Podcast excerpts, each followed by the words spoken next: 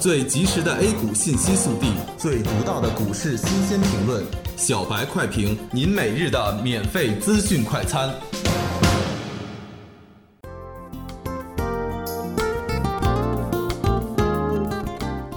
各位听友，大家好，欢迎收听十二月四日的小白快评。小白快评今日话题：沪指成交萎缩，可操作性不强。利用资金优势可以改变大盘一时的走势。但对总体大趋势来说是无济于事的。我们昨天提示小心午后冲高回落，但实际上昨天午后的走势只有走高，并没有回落。这是很明显的利用资金优势，借机拉升权重股，造成了大盘畸形的上涨。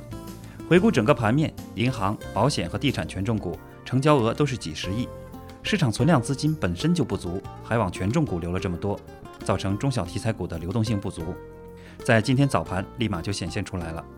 今天早盘沪指低开百分之零点七四，整个上午维持低位震荡整理格局，机构主力追涨的意愿并不强烈，市场显然缺乏资金的关注，但总体也没有大面积的抛压，总体还是以观望为主。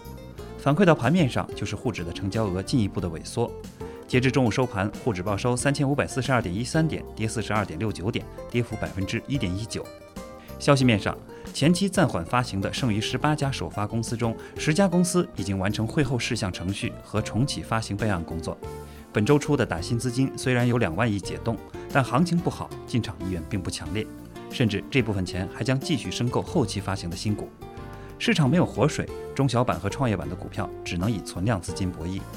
另据财新网报道，A 股熔断机制的方案已经确认，将于元旦假期后正式推出。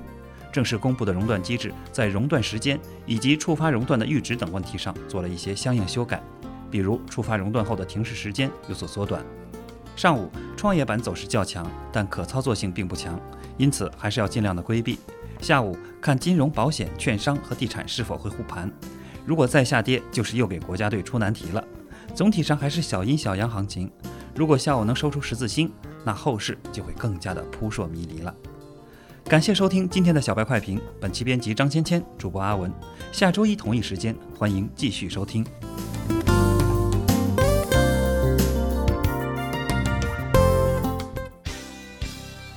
学习玩耍两不误。小白炒股学堂，小白炒股学堂，小白炒股，小白炒股学堂，小白炒股学堂，你的股神之路从这里开始。本节目由北京公牛股科技有限公司制作出品。